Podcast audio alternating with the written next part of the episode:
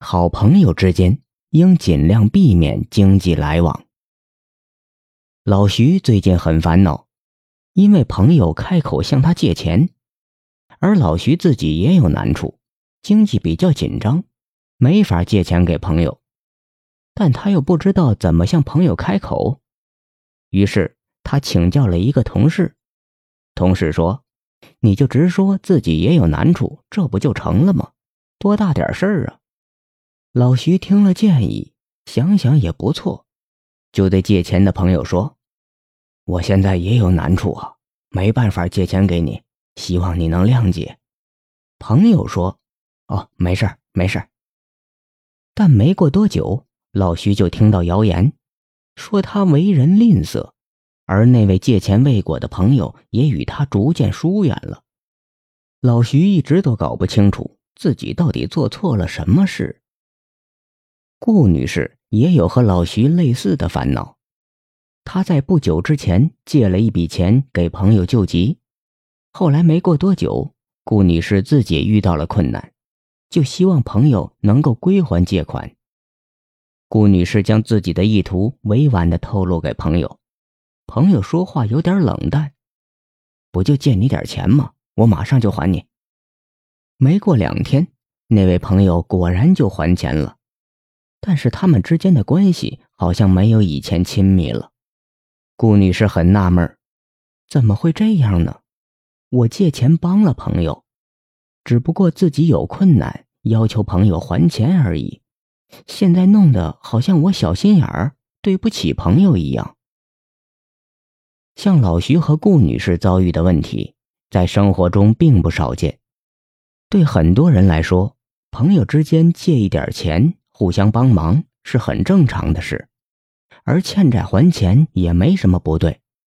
但是在生活中，偏偏就是这样的小事容易伤人感情，破坏彼此的关系。有的人说，这只能怪有的人品质差、心眼小。这样说未免把事情看得太过简单了。实际上，关于借钱这点事儿，涉及不少人情世故的学问。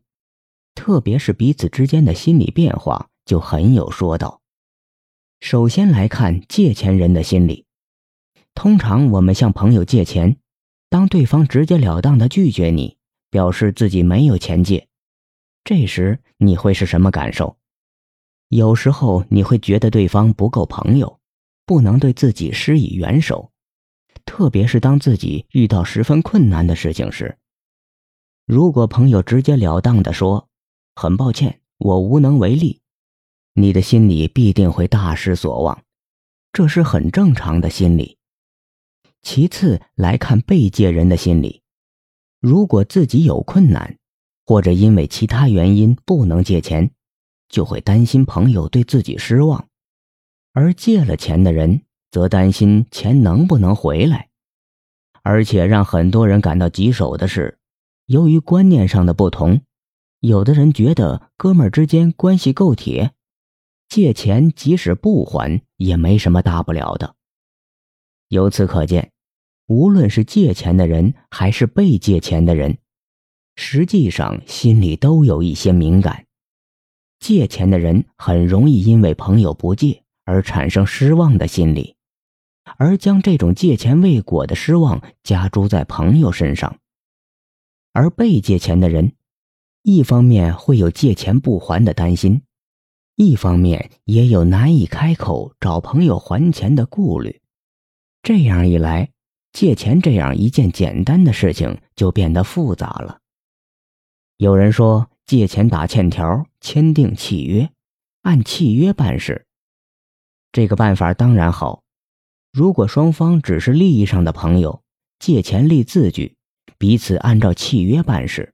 该借的借，该还的还，十分爽利。但是感情上要好的朋友，借钱就常常变得麻烦起来。立字据、打欠条，可能会让借钱的一方感觉太见外，而且一张欠条写下来，朋友关系似乎就转变成了债务关系。但如果不这么做，被借的一方会觉得没有保障，万一朋友不还怎么办？毕竟自己的钱也是辛辛苦苦挣来的。假如借钱爽快，还钱利索，那么事情圆满，友情依旧。就怕其中一方不够爽快，不够利索。只要有了不爽快、不利索，就算再好的朋友，彼此之间也难免会有嫌隙。因此，懂得人情世故的人，在极为要好的朋友之间，很少发生借钱的事情。即便借钱，也是好借好还，十分利索。他们宁愿尽自己的一分力，无私的资助朋友，也不愿用借钱的方式拨动彼此敏感的心灵。如鲍叔牙与管仲，恩格斯与马克思。常言道：“不要谈钱，谈钱伤感情。”这句话不是没有道理。好朋友之间。除非一方穷的吃不上饭了，否则最好不要有经济往来。